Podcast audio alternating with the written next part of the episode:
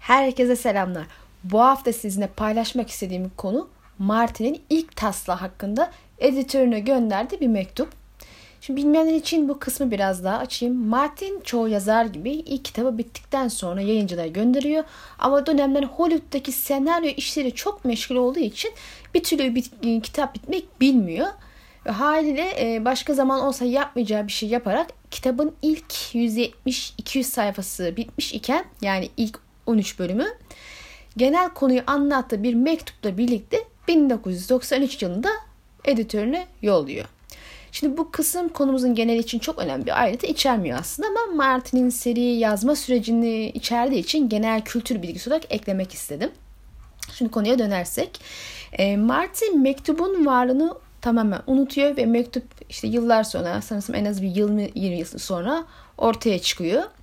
Yayın evi ondan izin almadan bazı noktaları sansürleyerek ofis duvarına asmış ki Martin bunu yapmalarından gerçekten de çok rahatsız olduğunu belirtmişti. Haliyle ilk taslak olarak internet ortamında yayıldıkça yayılıyor. Haber siteleri ve forumlarda Martin aslında ilk aşama kitapları bu şekilde yazmak istemiş diyerek lanse ediyor. O günden beri sürekli tekrar edilen şey şu. Martin ilk taslağı tamamen terk etti. Sadece bir iki şahini kaldı. Şimdi ben de bunu duyunca elbette taslağı alıp okudum ve sorgulamadan bir kenara bıraktım. Ama sonra zaman geçince kafamda bir yıldırım çaktı. Böylece taslağa geri dönüp üzerinde bir inceleme yapmaya karar verdim. Herhalde bu incelemeyi en az bir buçuk sene önce falan hazırlamıştım. Gelin beraber inceleyelim ve Martin ilk taslağı tamamen terk etmiş mi birlikte bulalım. Şimdi Martin ilk olarak 3 ana çatışma tehdit çevresinde hikaye kurguladığını söylüyor. İlk çatışma Stark ve Lannister hanesi arasında meydana geliyor ve 7 krallıktaki fitili ateşleyip domino etkisi yapan bir savaş bu. E, bu ilk kitabın konusu. Biliyorsunuz ilk 3 kitap şeklinde e, tasarlanmıştı seri. İkinci tehdit ise Dardeniz ötesindeki sürgün prenses Daenerys Targaryen'ın Dothrak'ları toplayıp 7 krallığı işgal etme girişimleriydi. Seri ilk aşama 3 kitap olarak tasarlandığı için Deni ikinci kitap olan Ejderhaların Nas sırasında gelecekti. Son tehdit ise sur ötesindeki kuzeyden gelen ötekiler tehlikesi. Bu da son kitabın konusu olarak tasarlanmıştı. Yani Kış Rüzgarları kitabının. Yani Son Savaş ayrıca ilk iki kitaptan kalan karakterleri ve anlatı örgülerini bir araya getirecek ve hepsi devası bir doruk noktasında çözüme koşacak Martin'in tabiriyle. Yani bütün karakterlerimiz son kitapta bir arada gelecek. Göreceğiz. Kesin. Lakin bildiğiniz üzere seri 7 kitaba çıktı ki bu bile kendi içinde ayrı bir uğraşta yazarımız için. İlk kitabı bitirdiğinde elinde ilk kitap ilk kitap için fazlasıyla konu kalmıştı. Yani ilk kitapta anlatamayacağı kadar çok geniş bir şekilde hikaye yazmış. Haliyle artan kalan kısımları bölmüş ve ikinci kitap olan Kralların Savaşı ortaya çıkarak serimiz dört kitaba yükselmiş. Biliyorsunuz bunun aynısı daha sonra dördüncü kitap içinde geçerli olarak kitabı tekrar ikiye bölüp dördüncü ve beşinci kitapları yazarak seriyi altı kitaba çıkardı.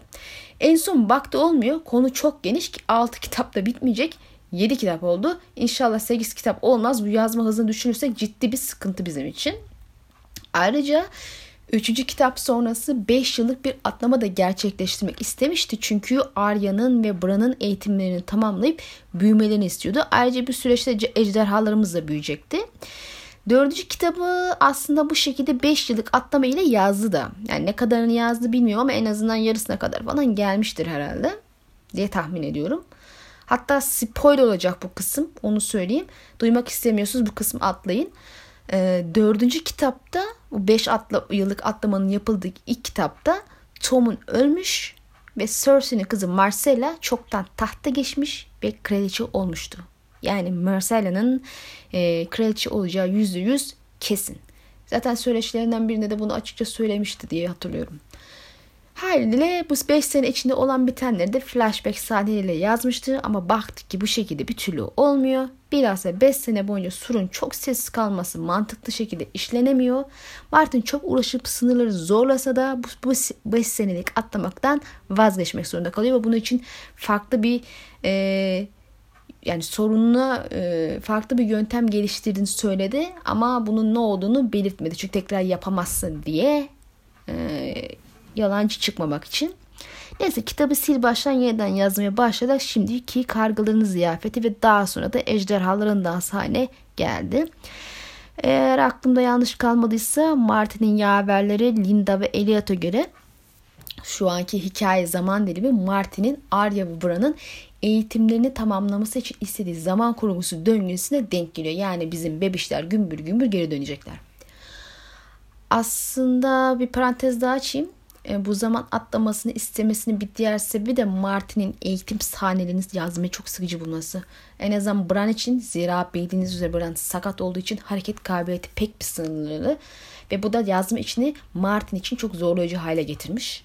E bir de bol büyülü sahneleri olduğunu unutmamak lazım. Martin için büyülü sahneleri yazmak da biraz sıkıntı. Bu yüzden Bran sahneleri genel olarak onun zevk aldığı sahneler değil. Sevmiyor yani. Şimdi bu, bu kısmına da geçersek genel olarak baktığımızda Martin hikaye tasarladığı 3 çalışma ortamı aynı şekilde duruyor. duruyor. E, iki hane arasında savaş patlak verdi ve diğer kanadı Deni ordu topluyor ve işgale hazırlanıyor ve sur ötesinde de ötekiler saldırı için hazırlık yapıyor. Gelelim ikinci kısmımız büyük beşlimize. Şimdi şüphesiz hikayede bir sürü ana karakter mevcut ama Buz ve Ateş'in şarkısı okuyucular arasında Martin'in büyük beşisi olan anahtar karakterler var.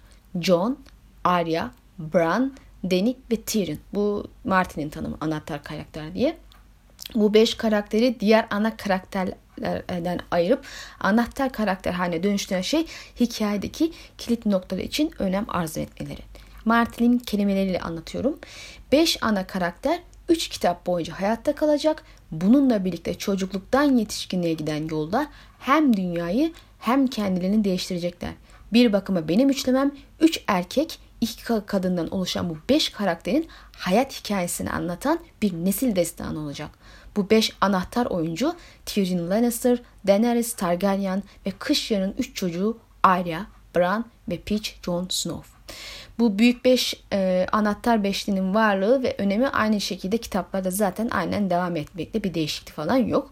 E, bundan sonra Martin ilk kitapta yani tat oyunları sırasında olanlar hakkında daha ayrıntılı bilgiler paylaşmış. Bunun incelemesini yapacağız şimdi sizlerle. Birinci bölüm Starkların düşüşü. Martin Starkların ciddi bir şekilde yarı çakılmasından bahsetmiş. İlk aşamada Cat de ailesiyle beraber kralın şehrine gitmiş görünüyor. E, Tyrion da onlarla dövmüş. Sura falan gitmemiş. E, burada Tyrion e ve Arya ve Sansa ile arkadaşlık kurmuş. Ned John Arryn'in neden öldüğünü öğrenmiş ama bilgiyi kullanma fırsatı olmadan kral ölüyor ve sonrasında yeni kral Joffrey tahta geçiyor. Ned'in eylemine hoş tepki vermiyor elbette ve olanlar oluyor. Martin'in kelimesiyle anlatırsak birbiriyle savaşan aileler kendi içlerinde sadaketleri şüpheli kişiler olduklarını görecekmiş. Ned e, başına iş gelmeden önce Kate ve aileyi eve e, kaçmasına yardımcı oluyor. Ama Sansa Joffrey'nin nişanlısıydı ve onunla evlenerek ona bir oğlan doğuruyor. E, Martin'in deyişine göre Sansa en baştan beri Joffrey ve oğlunu ailesine tercih ediyor. Yani şu yukarıda az önce bahsettiğim e, olaya göre. Elbette sonra pişman olacak, e, sıkıntılar çekecekmiş. Yani Starklar için sadakatsiz kişi Sansa ve ileride göreceğiz ki Lannister için de Jaime ve Tyrion. Şimdi gelen e, genel olarak baktığımızda Stark'ların düşüşü aynı şekilde gerçekleşmiş. Net ölüyor ve Ar Arya şehirden kaçıp kışlarına dönmeye başarıyor. Daha doğrusu e, kışlarına dönmeye çalışıyor özür dilerim. Elbette annesi Cat en başından beri burada falan değil. E, Tyrion başkent yerine Sur'da zaman geçiriyor ve Jon Snow ile arkadaşlık kuruyor. Sanırım Martin için öyle ya da böyle Tyrion'un Stark'lardan biriyle arkadaşlık kurmasını önemsemiş. Muhtemelen Jon bu konuda en doğru seçenek olmuş çünkü onun kim olduğu ve ileride olacaklarını düşünürsek daha uygun bir arkadaşlık. Sansa Joffrey ile evlenip bebeğini doğurmuyor ama onu ailesini tercih ediyor ve pişmanlık duyacak sıkıntılarla baş etmek zorunda kalıyor. Lakin daha sonra üçüncü, üçüncü kitapta Tyrion ile evleniyor ki Martin'in bu kızı illa bir Lannister'e evlendirme isteğinden vazgeçmediğini, vazgeçmediğini de görüyoruz. İkinci bölüm Bran koma rüyası ve yetenekleri. Bran komadaymış ve bir garip rüyanın ardından uyanarak sakat kaldığını görüyor. İlk başta bacaklarını iyileştirici umuduyla ama daha sonra hoşuna gittiği için büyüye yönelecekmiş. Ned idam edildiğinde Bran ailesinin başına gelecek felaketleri görüyor, nasıl şekillendiğini görüyor ama söylediği hiçbir şey Rob'un onu ciddiye almasını sağlamıyor. Rob sancaktarlarını çağırıyor ve kuzey güney ile savaşa giriyor. Rob birçok görkemli zafer kazanıyor ama savaş meydanında Joff'u sakat bıraktıktan sonra Jaime ve Tyrion ittifakına karşı mağlup olup öldürülecek. Bu arada ilerleyen zamanda da Tyrion ailesine karşı inancını da yitirecekmiş. Şimdi burada ayrıntılardan çıkardığımıza göre John Arryn'ın ölüm sebebi yine Jaime-Cersei ilişkisi. Martin burada ikizden hiç bahsetme gereği duymamış ama Bran'ın düşüp sakat kalması gerçeği biraz da bize bunu gösteriyor. Muhtemelen Cersei ilk başta çok önemli bir rol sahip falan değildi. Martin tüm iyi, iyi, iyi kötü yönlerini Jaime'de toplamış ama sonra kötü yönlerini Cersei'ye aktarıp daha bir öne e, çıkıp taht savaşına sokmuş. Jaime ise aksine bu savaşlardan olabildiğince uzak durmayı seçen, yönetmekliği sevmeyen biri olarak değişmiş görünmekte. E, Bran'ın koması ve rüyasıyla güçleri aynı şekilde duruyor ve Rob hiçbir şekilde olanı dinlemiyor. Hatta kimse dinlemiyor. Yeşil gören yeteneklerinin bir karganın ona şifa vereceği umudu taşıyor ama son kitapta sahip olduğu güçlerden yavaş yavaş hoşlanmaya başladığında görebiliriz. Rickon'dan hiçbir iz yok demek ki sonradan tasarlanmış. Rob ciddi zaferlerde kazanıyor, savaş veriyor ama günün sonunda kırmızı düğünde öldürülüyor bir savaşta değil. Doğrusu savaşta ölmesinden daha trajik bir sahne olmuş. Yani iyi olmuş buranın değiştiği. Ama önemli olan nokta Rob'un mücadeleler kazanıp sonra öldürülmesi gibi önemli bir kilit anın aynı şekilde korunması. Üçüncü kısım Jon Snow'un hikayesi. Şimdi mektupta anlatıldığına göre Jon Snow sura gidiyor ve gözü pek bir muhafız olarak büyüyor. Olgunlaşıyor ve sonunda Lord Kumanı olarak amcasının yolunu izleyecekmiş. Kış yarı Tyrion saldırısı ile yanınca çünkü e, Rob öldürdükten sonra Tyrion kuzeye giriyor ve kışlarını kuşatıyor. Cat, Arya ve Bran Lannister'lar onları yakalamak için peşinden gelirken sura sınıyorlar. E, Jon ve Benjen ettikleri yemin yüzünden onlara yardım edemiyor ve Jon bunun için ızdırap içinde kalıyor. E, bu durum Jon ve Bran arasında bir tatsızlığa sebep oluyor. Soğuk rüzgarlar estiriyor. Arya ise Jon'a karşı daha affedici olacak ama sonra korku içinde fark edecek ki Jon Snow'a aşık. Jon sadece üvey kardeşi değil ayrıca nöbette bekaret yemeni yetmiş bir biri olduğu için her açıdan aşkı imkansız. Elbette Jon da aynı şekilde Arya'ya aşık olduğunu fark ediyor. Daha sonraki iki, iki, iki kitapta da bu aşk ikisi için çile verici olacak. Ta ki Jon'un ebeveynleri ile ilgili gerçek ortaya çıkana kadar. Demek ki Jon'un e, sırrı en azından Jon için sır son kitapta ortaya çıkacak. Altıncı kitapta beklememiz gerekmiyor yani. Şimdi aslında görürüz ki Jon'un hikayesi neredeyse hiç değişikliğe uğramamış. Jon aynı şekilde sura geliyor, yetişiyor ve üçüncü kitap sonunda Lord kumandan oluyor. Jon'un ailesi ve yemini arasında kalması ile ilgili kilit an aslında aynı şekilde durmaya devam ediyor. İlk kitapta Rob ve Ned'e yardım etmek için kaçmaya yeltenirken vazgeçip geri dönüyor. Lakin 5. kitapta bu sefer de Arya'ya yardım etmek ile yeminleri arasında kalıyor ve bunun ızdırabını gerçek manada 5 kitap boyunca yaşadığını görüyoruz ve sonuç olarak da aile için yeminini bozarken öldürülüyor. Farklı olaylar ise şunlar. Kışlarını, kışlarını düşüren ve yakan Theon ve Ramsay, Oradan kaçanlar ise Bran, Rickon ve Reed çocukları aynı zamanda Osha, yabanıl kız. Sur'a geliyorlar ama Jon'a sığınmak yerine ona görünmeden sur ötesine üç gözlü kargayı bulmak için geçiyorlar. Rickon elbette daha öncesinde onlardan ayrılıyor. Arya şehirden kaçtıktan sonra kışlarına ulaşma çabası içerisinde ama bunu 5 kitap boyunca henüz başaramıyor. Yolda kendisi e, ayrı bir maceranın içerisine giriyor. Ket'in hikayesi Rob'un hikayesiyle paralel ilerlemekte ve oğluyla beraber öldürülüyor.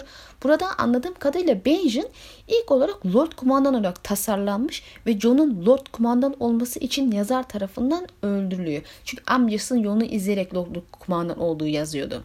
E, geçen cümleden bunu çıkardım ben. Lakin belli ki bu olay sonraki kitapta gerçekleşiyor. Çünkü ilk kitapta Cat ve yeğenleri sura sığınırken Benjen de oradaydı.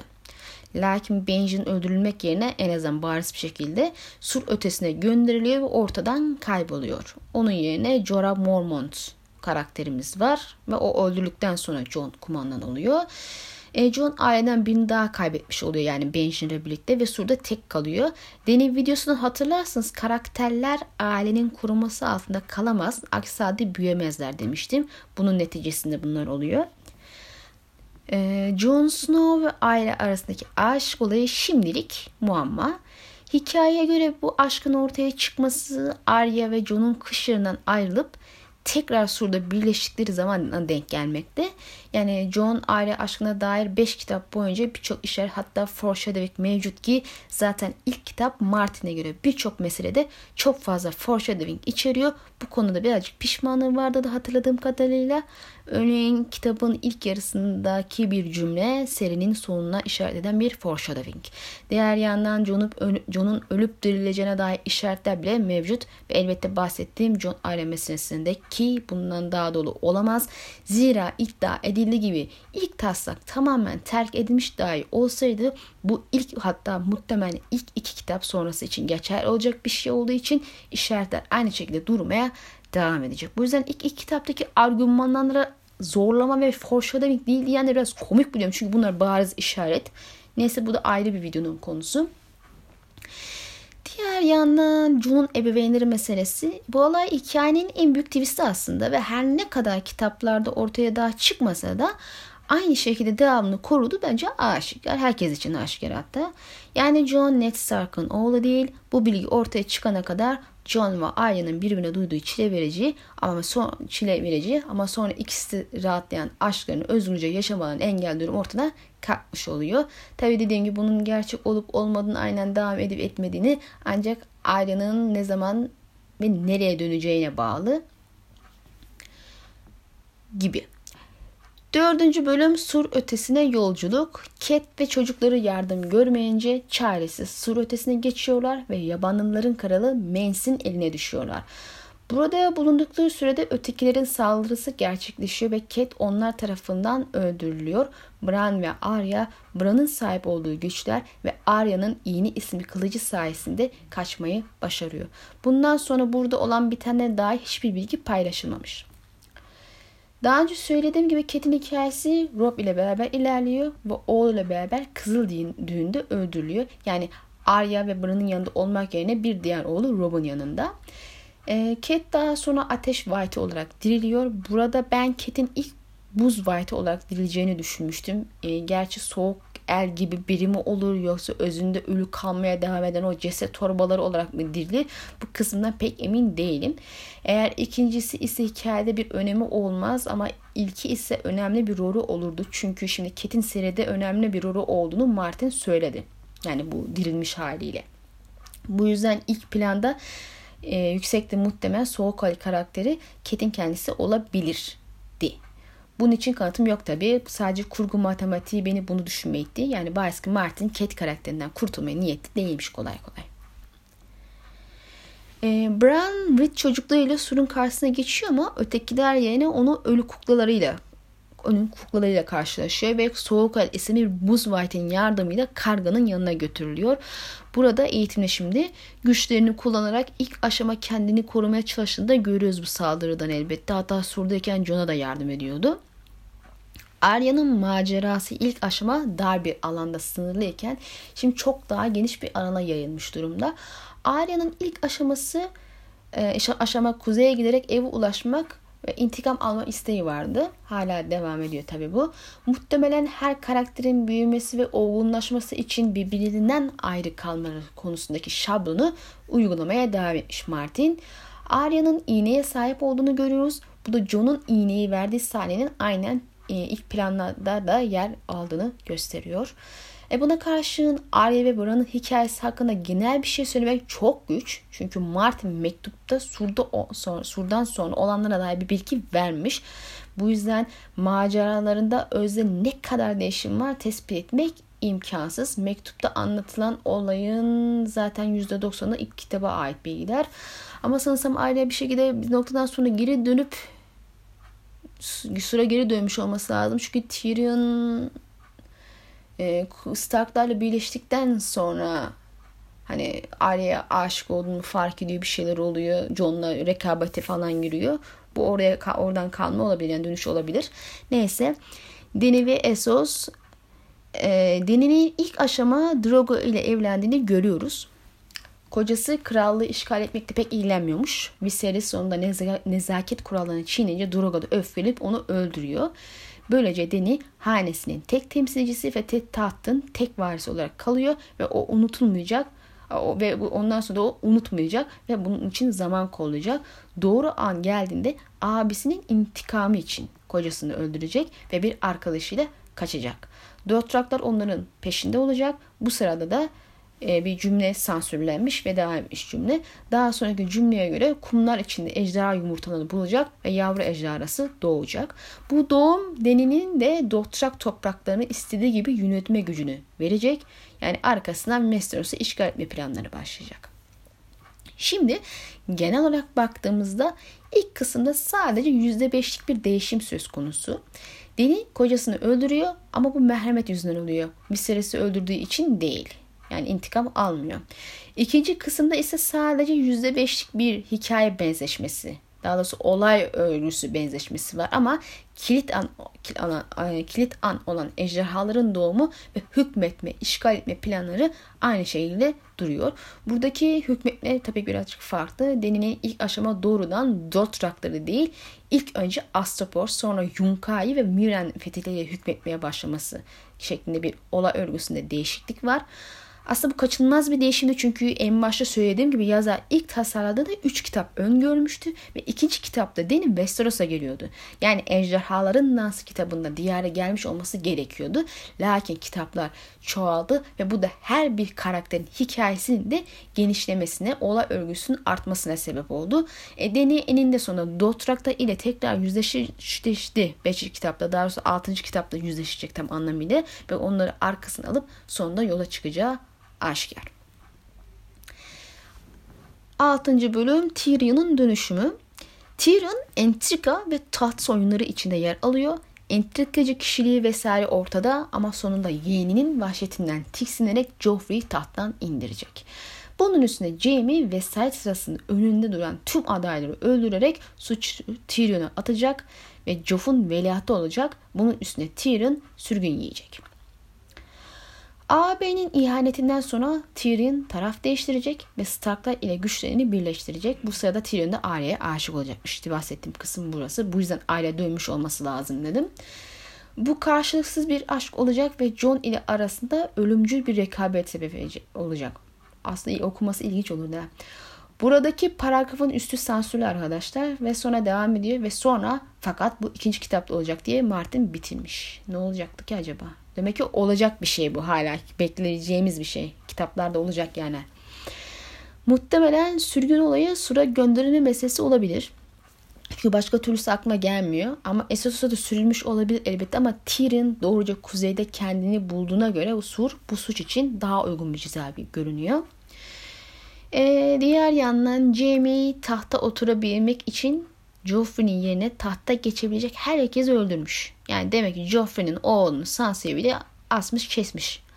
Zaten Sansa'dan bir oğul doğurduktan sonra da bir daha bahsedilmiyor. Bu da ilk planda çok öne çıkan bir rolünün olmadığını gösteriyor. Elbette ki daha sonra Cersei gibi ona da öne plan öne çıkan bir e, rol verilmiş ve ana karakterlerden biri olarak yer almış. E, Tyrion'un tat ve entrika savaşları aynı şekilde devam etmekte. O konuda hiçbir değişiklik yok. Joffrey'nin tahtından, Joffrey tahtından indirmiyor. Ama onu öldürmek suçuyla karşı karşıya kalıyor ve Essos'a bir sürgünü söz konusu. Tek farkı kendi kendini e, sürgün etmesi. Çünkü hayatta kalması için kaçması lazım. Ayrıca şimdilik Stark'larla güçlerini birleştirmesi gibi bir durumda yok elbette. Ve doğal olarak John ile Arya aşkı için mücadele etmesi de söz konusu değil. Hatta Arya ile konuştuğu, sohbet ettiği bir sahnesi bile yok. Ama yazarın küçük bir el sallaması olarak gördüğüm bir sahne var Artıncı kitapta. Arya'nın Mercy Pov'unda. Tyrion'u canlandıran cüce muhtemelen şey şey şey mi deniyordu? Şey canlandıran Arya arasında bir sahne gerçekleşiyor. Arya kendisine asılan cücenin burnunu sıkıyor ve bu burun bir daha çıkmaz diyor. Ben bunu ilk plana el sallama olarak görsem de işte iş belli olmaz. Bakarsınız bu aşk üçgeni gerçeği falan dönüşür. Tabi biraz şüpheliyim bundan ama neyse. Tyrion ayrıca Sansa ile evleniyor ve ileride Targaryenler ile güçlerini birleştireceği bir yola girmiş durumda. Yani olaylarda değişikliğe gidilmiş olunsa da genel hikaye temelde yine aynı kalmış. Kilit anlar yine bozulmamış. Tyrion Joff'un ölümüyle suçlanıyor. Tisha meselesinden, Jaime'den ve diğer konularda da Cersei ve babasından ihanet görüyor ve bu da onu kendi ailesine karşı bir pozisyona sokarak düşmanlarıyla işbirliği yapma iterek sürgüne gitmesine neden oluyor. Hatta haklıysam Tyrion'un süre sürgün gitmesi bile söz konusu oluyor. Ama elbette bu şekilde gerçekleşmiyor. Diğer yandan Jamie karakteri hikayenin ana kötüsü gibi görünse de bu konuda yazar çeşitliliğe giderek daha fazla kötü adam yaratıyor ve Jamie'nin kötü yanını ikizi Cersei'ye aktarıyor ve böylece kraliçe karakterinin ön plana çıkan bir hikayesi oluyor. E, Tyrion'un kötülüğünü isteyen kardeşçe Jamie'ni Cersei ve babası olarak gösteriyor. Um, Sansa Joffrey ile evlenip bebeğini doğurmadı elbette. Hala e, da bir Lannister hanesi için bir katliam da söz konusu da değil. Sadece Cersei'nin çocuklarının öleceğine dair bir kehanet var. Bu da bir nevi vesayet sırasındaki ölmesi meselesini ortaya çıkartıyor gibi. Ama farklı şekillerde ve başkaları tarafından. Mektup da orada bitmiş zaten. Gördüğümüz üzere aslında Martin'in mektupta bahsettiği hikayede çok az bir değişim söz konusu. E sanırım insanları yanılgıya sokan nokta bazı olayların ciddi değişime uğraması. Yani Jamie ve Bran olay örgüsü hatta Tyrion hikayesindeki bazı olaylarda değişimler dikkat çekici. Bilhassa da Jamie meselesi. Ama gözden kaça, nok kaçan nokta hikaye ve olay örgüsündeki ayrımı bilmemek. Şimdi kabaca özetle ya, özet yapmak gerekirse Büyük Beşi'nin çocukluktan yetişkinliğe giden yolda hem dünyayı hem kendinin değiştirmeleri sırasında ihanete uğramaları, sınanmaları gibi şeyleri hikaye örgüsünü ifade ederken olay örgüsü ise bu olayların neler olduğuna dair yaşanmışların sıralamasıdır. Biraz daha ayrıntıya gireyim. Yani Jun'un bir piç olarak süre giderek yeminleri ve ailesi arasında kalarak ızdırap yaşaması ve büyümesi gibi şeyler onun hikaye örgüsü iken Sur'da Lord kumandan seçilmesi, ötekilerle karşılaşması, öldürülmesi gibi şeyler onun olay örgüsü. Martin genel olarak hikaye örgüsüne sadık kalarak olay örgülerinde bazı değişimlere gitmiş hatta genişlemelere gitmiş. Yani kilit anlar olarak bahsettiğim kısımlar bazı karakterlerde bazı olay örgüsü değişikliğine gidilmişse de aynı şekilde hikaye örgüsüne sadık kalarak varlığını sürdürmüş. Şimdi Tyrion'un ailesinden ihanet görmesi ve onlara düşman olması hiç değişmeyen hikaye örgüsü iken bunun nasıl olacağını anlatan olay örgülerindeki değişimler gerçekleşmiş. Bazıların, bazı karakterde hiç olmamış, bazılarında ufak değişimler olmuş. Özetle planlandığı gibi ihanete uğraması gerekenler ihanete uğramış, yeminleri sevdikleri arasında ızdırap yaşaması gerekenler bunu yine yaşamış, ailesine düşman olması gerekenler yine düşman olmuş. Kilit anlar ilk planından farklı, benzer ya da aynı şekilde işlenmeye devam etmiş. Bu da en başta bahsettiğim için bahsettiğim bu e, kitapların çoğalması yüzünden genişleyen hikaye örgüsünden dolayı kaçınılmaz bir şey zaten. Yani olay örgüsündeki değişimler. Martin zaten daha önce de defalarca ana karakterlerin sonunu, hikayenin sonunu, kimin öleceğini, kimin evleneceğini ve demir tahtta kimin oturacağını 1991 yılından beri bildiğini söyledi. Yani ilk planladığı gibi hikayeye devam ettiğini ifade etti birçok kere. Ana kilit anların aynı şekilde devam ettiğini, en başından beri bunu bildiğini ama benim yorumumla tabiri caiz ise ana yolları çıkan ara yolları zaman içinde keşfettiğini ifade etti. Aynı şekilde küçük karakterlerin hikayesi nasıl şekilleneceğini falan da zaman içerisinde keşfediyor. E bazı büyük karakterlerin Arya'nın, Tyrion'un, Jon'un hikayesi nasıl olacağını hep biliyormuş. Hep planlıymış. Daha ayrıntılı ve belirgin olmak gerekirse hikayede sapma olup olmadığına dair daha önceki yıllarda sorular sorulmuştu. İki sorumuz var bu konuda. Bir soru cevap yapacağız alıntısı. İşte o sorular ve verdiği cevaplar. İlk soru 2006 yılında sorulmuş. Seriye başladığınız zamandan beri hikaye konusunda çok sapma var mı? Ya da tüm hikaye konusunda başlangıçtan beri az ya da çok e, hesaplamış mıydınız? İlk tasarladığınızdan daha fazla karakterler eklediniz mi? Serinin yazım aşamasında ilk planlarınızda hiçbir değişim yaptınız mı? Bayağı da uzun bir sormuşlar soruyu. Martin'in cevabı Hikayede sapma var diyemem ama bir yerden diğerine, diğer yere varmak ilk tasarladığımdan daha fazla zaman ve sayfa aldı.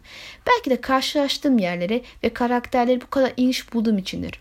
İnsanlar olduğun, insan olduğunda ısrarcı olan mızrak taşıyıcısı ikinci ve üçüncü karakterler bu konuda asıl suçlanacak kişiler. Yapmalarını istediğim tek şey orada durmaları, sessizce durmaları ve mızrağı tutmaları. E, mızrak taşıyıcısı bir oyunda küçük bir rolü olan, eylemi az önem olan e, önemli karakterler ifade ediyor bu arada. Evet bazı başlangıç planlarımda değişiklik oldu.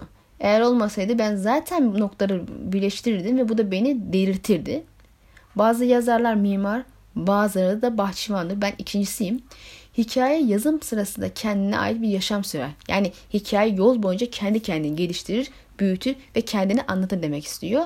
E, Martin bu tarz hikayeler yazabiliyor. Öbür türlüsü de ilgisini kaybediyor yazmaya. İkinci soru da 2010 yılında sorulmuş. Hikaye konusu başlangıçta öngördüğünden ne kadar farklı? Cevap basit ve kısa. Farklı değil. Sadece daha fazlası. Karmaşık bir şekilde büyüdü. Ancak Martin onu bu şekilde seviyormuş ve daha gerçekçi geliyormuş. Şimdi ilk başlarda kitabın yazım aşaması hakkında konuşurken ifade etmiştim. Martin kitap sayısını arttırınca karakterlerin olaylar örgüsü de genişlemeye başladı. Misal eğer üçlü kitapta Danny Westeros'a gelecek olsaydı asla Miran'da oturup bu yaşadıklarını yaşamayacaktı. Hatta ilk üç kitap şeklinde devam etseydi bu da ikinci kitapta geleceğini işaretti ve Astapor, Yunkai ve Miran Selren'i muhtemelen hiç okumayacaktık. Kitap sayısı arttıkça karakterlerin yaşadıkları olaylar örgüsü ve bunun genel hikaye etkisi de bir o kadar genişleyip artmakta. Bu kaçınılmaz ama buna bakarak da Martin ilk planları tamamen değişmiş, taslağı terk etmiş falan demek doğru değil. Çünkü bariz gerek hikaye örgüsünün hemen hemen aynı olması, gerekse kendi ağzıyla yaptığı tüm o açıklamalar terk etmediğini zaten gösteriyor. E dikkat ederseniz mektupta sansürlenen bazı kısımlar da var. Yani hala sürprizini koruyan ve gerçekleşmesini bekledikleri olaylar hakkında spoiler vermekten kaçınmışlar. Ama açıkçası John'un ebeveynleri gibi bazı konularda sansür uygulamıyorlar. İyi de spoiler vermişler. Muhtemelen çoğu kişinin tahmin ettiği ve doğru kabul ettiği kuramlar olduğu için üstünü örtme gereği duymamışlardır. Bir de dediğim gibi bu mektupta anlatılanların %99'u ilk kitapta olan olaylar hakkında haliyle nasıl olsa şu oldu bu oldu şu kısım spoiler sayılmaz mantığıyla hareket etmişlerdir diye düşünüyorum. Burada ayrıca başka bir meseleye daha değinmek istiyorum. Belki ayrı bir video yapmak daha uygun olabilirdi ama doğrudan serinin hikayesi ve olası gidişatı ile ilgili işaretler içerdiği için hazır bunları da konuşuyoruz. Burada devam etmek istiyorum. Doğal olarak video planladığımdan çok daha uzun olacak ama sıkılmayacağınızı ümit ediyorum devam edelim. Martin'in kitap serisini yazarken birçok kaynaktan faydalandığını biliyorsunuz. Ve bazı fantastik eserlerin de onda etki bıraktığını bilgisi zaten herkesin gibi vakıfsınız. Bu başat etki sahibi serinin genelde Yüzüklerin Efendisi olduğu düşünüyor ki bu tamamen yanlış değil. Bu serinin çok güçlü bir etkisi kesinlikle var ama asıl etki sahibi kitap serisi ülkemizde pek bilinmeyen Ted Williams'ın Memory Sorrow and Thorn kitapları bizzat Martin kitap için şunları söylüyor. Ted'in Memory, Sorrow and Thorn serisinin büyük bir hayranıyım. Aslında ondan esinlenmeden kendi eserlerim yazacağımdan şüpheliyim. En sevdiğim fantezi yazarların eserlerinden ilham aldığım başka şeyler de var. Bir diğer söylediği, ben Ted Williams'ın büyük ve hayranıyım. Tolkien'i yıllarca sevmeme rağmen modern fanteziyi okumayı bıraktım çünkü çoğu korkunç türev şeylerdi. Sonra Ted'in Dragon Bone Chair'ını denedim ve oturdum ve kendi kendime evet bu doğru bir yazan elinde müthiş olabilir dedim. Bu ilham olmadan hiçbir zaman Buz ve Ateş'in şarkısını yazmazdım. Eğer bulabilirsiniz metinlerde bu seriye dair bazı şeyler var. Ki şimdi e, bu seriyi okumak isteyenler olursa Bu yüzden bundan sonra söyleyeceğim her şey spoiler olacak. Buz ve Ateş'in şarkısı hakkında bile spoiler içeriyor olabilir. Çünkü bazı şeyler bildiğiniz kopyala yapıştır olmuş. Şimdi bu benzerliklere değineceğim. Serinin ilk oluşturan karakterleri bildiğiniz gibi Büyük Anahtar Beşli. E, Williams'ın bu serisiyle Buz ve Ateş'in şarkısı serisinde bu büyük beşli dahil birçok ortak karakter var gibi görünüyor. Hatta bazı olay örgüleri bile aynı. Örneğin Arya'ya benzer erkek kılına girip diyarı baştan başa donanan tehlikelere giren Maria karakteri ki Arya ismiyle benzeştiğini görüyorsunuz. Böyle bir karakterimiz var ve bu kız da kılıç kullanmayı öğreniyor ve iki kitapta da kılıcın ismi çok benziyor. Needle, Needle. E, ve tabii ki seyahati bir kurt yoldaşıyla yapıyormuş. Bu arada Maria ismi e, yerine seyahat ederken kullandığı başka bir sahte ismi var bu prensesin. Evet bu kız bir prenses biliyorsunuz Arya da bir prenses. Şimdiki kısım bizim serimiz için spoiler içerebilecek bir nokta. Çünkü doğrusunu söylemek gerekirse benim kafamda tespit ettiğim, öngördüğüm Arya'nın hikaye sonuyla da bayağı bir uyuşuyor. O yüzden uyarmadı demeyin. Bu seride de Azar Ahai'ye benzer bir efsane var. Fırtına Kralı. Aslında bu Fırtına Kralı e, Westeros tarihinde de vardı biliyorsunuz. Ama burada efsanevi, büyülü bir e, kişi. E, fakat bunun kontrol ettiği ırklar vesaire ötekileri anımsatan bir halk. Bunlar kışı falan getiriyor. Yani tahminim o ki Martin bu fırtına kralı meselesini ötekiler ve Azar Ahai olarak ikiye bölmüş gibi. İlk başta çok iyi ve parlak biri iken gibi insan kökenli zamanla yozlaşıyor ve karanlık bir yola sapıyor. Neredeyse ölümsüz hale geliyor ve tekrar dünyaya dönüyor bir şekilde. Muhtemelen yazar bu karakteri Sauron'dan esinlenmiştir diye tahmin ediyorum. Ona benzettim çünkü. Bizim spoiler kısım burada işte. Maria hikaye sonunda bu herifi sivri bir obje sokarak onu yok ediyor. Tabi bunu Simon e, karakteriyle beraber yapıyor o da John'a denk geliyor. Hani birlikte savaş veriyorlar o karaktere karşı. Yani bildiğiniz düşmana sivri ucu sapla sözünü aynen burada görüyoruz. Ve Martin'in kitabında da bu sözün sık sık Arya ve John tarafından tekrar edini biliyoruz. İlk John Arya'ya öğretiyor bu sözü ve bizim kız bunu zaman zaman kullanıyor ve John da ölürken en son Arya hatırlarken bu cümleyle hatırlamıştı. E, bu cümle ayrıca Martin'in en sevdiği cümlelerden biri ve önemli olduğunu dair bir vurgu yaptı diye de hatırlıyorum önceki söyleşilerinde. Arya'nın hikayesi konusunda ayrı videolar yapacağım elbette. Bu yüzden çok üstüne durmak istemiyorum bu kısmı ama bu size tadımlık bir bilgi olsun. Bayağı da spoiler oldu aslında değil mi? Şimdi John gibi öksüz büyüyen gizli bir prens var. Simon Snowlock. Soyadı bile benziyor.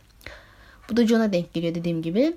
İleride bu gizli prens tahtta gizlice ama farkında olmadan hak iddia ediyormuş. Bunu nasıl yapıyor daha öğrenemedim.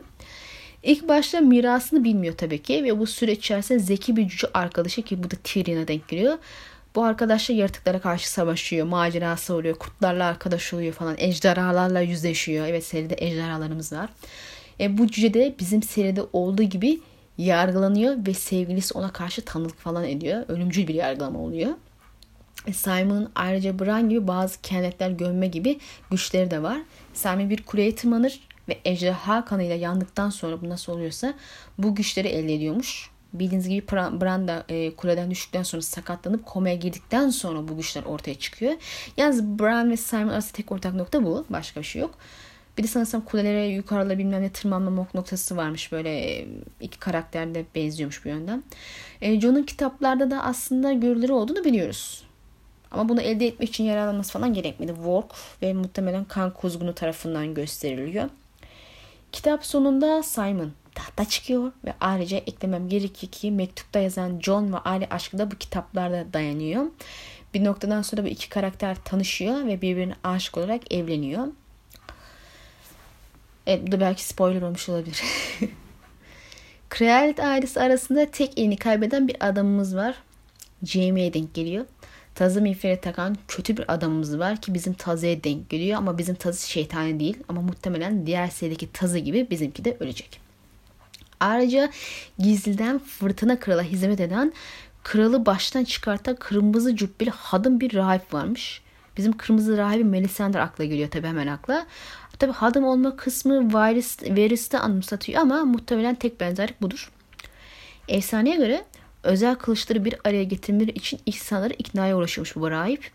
Bu iyi adamlarımız elbette kötülüğe, kötülüğü önlemeye çalışırken kehanetlerle vesaire bunları dinlerken aslında kehanetin gerçekleşmesini sağlayan adımlar atmışlar. Yani efsane kehanet dediğimiz şeyler aslında sahte bir ulak vazifesi görmüş. Üç özel kılıç var. Biri Simon tarafından kullanıyor. Diğerinin ismi ise Şafak. Düşen bir yıldızdan yapılmış. Üçüncüyü daha öğrenemedim ama sonuç olarak Şafak bildiğiniz Dane'in kılıcı. Ee, ve Jon'un da Valiera çeliğinden özel bir kılıcı var. Acaba bu Şafak kılıcını daha sonra görecek miyiz hikayede ha? hikayede kan davası güden savaş veren iki kardeşimiz var. Renly ve Stannis'e denk geliyor bunlar. Targaryenlara benzeyen bir ırk var. Onlar gibi böyle felaketten kaçmışlar öbür kıtadan başka bir yere falan. Buz ve normal ejderhalarımız varmış. Ötekilerden zaten bahsetmiştim. Saklanarak yaşayan ormanın çocuklarına denk bir ırkımız varmış. Şafağın çocukları. Duotraklara benzer bir halk varmış. Hikayede kıyameti değişimi işaret eden kuyruklu yıldız veriyor. Bize de kırmızı kuyruklu yıldızımız vardı. E, John Connect'in benzeri bir sürgün şövalyemiz var. Geri dönüyormuş hikaye. Tiamak isminde herkesin uzakta kendi macerasını yaşayan bir karakterimiz var. Sonra diğerleriyle bir araya geliyor. Bu karakter erkek bir nevi deniye denk geliyor gibi gözüküyor. Ama muhtemelen bizim seride Azar Ahaya çıkacak bizim kız. Ee, Kızıl Tanrı isminde bir inanç mevcut. Kan kurbanı falan tar- talep ediyor. Ayrıca Stannis'in 6. kitapta gerçekleştireceği savaş için bir spoiler olacak bir noktamız var. Doğmuş bir gölde savaş gerçekleşiyor. Ee, bizim seride birçok okuyucu Stannis'in kuzeyde Doğmuş Göl'de bir savaş gerçekleştirmesini zaten bekliyor. Yani hali hazırda da zaten adam orada konuşlandı. Ee, şimdi gördüğünüz gibi muazzam benzerlikler ve muhtemelen güçlü spoiler söz konusu. Belli olmaz. Belki kitabın serisinin özetini yapacağım videolar yapabilirim. Hani sırf bu ıı, bizim e, kitabın nasıl ilerleyip biteceğine dair öngörü yapabilmek adına belki kesin değil. Kitapları okumamıştım, okumadım ve ama özetlerin ayrıntılı anlatıldığı bir site bulmuştum çok önceden. Tekrar bakmam lazım. Her neyse şimdilik bu kadar. Videomuz burada sona eriyor. İnşallah bu haftaki videoyu serinin geneli hakkında bilgi edinmek adına faydalı bulmuşsunuzdur. İzlediğiniz için teşekkür ederim. Allah'a emanet olun.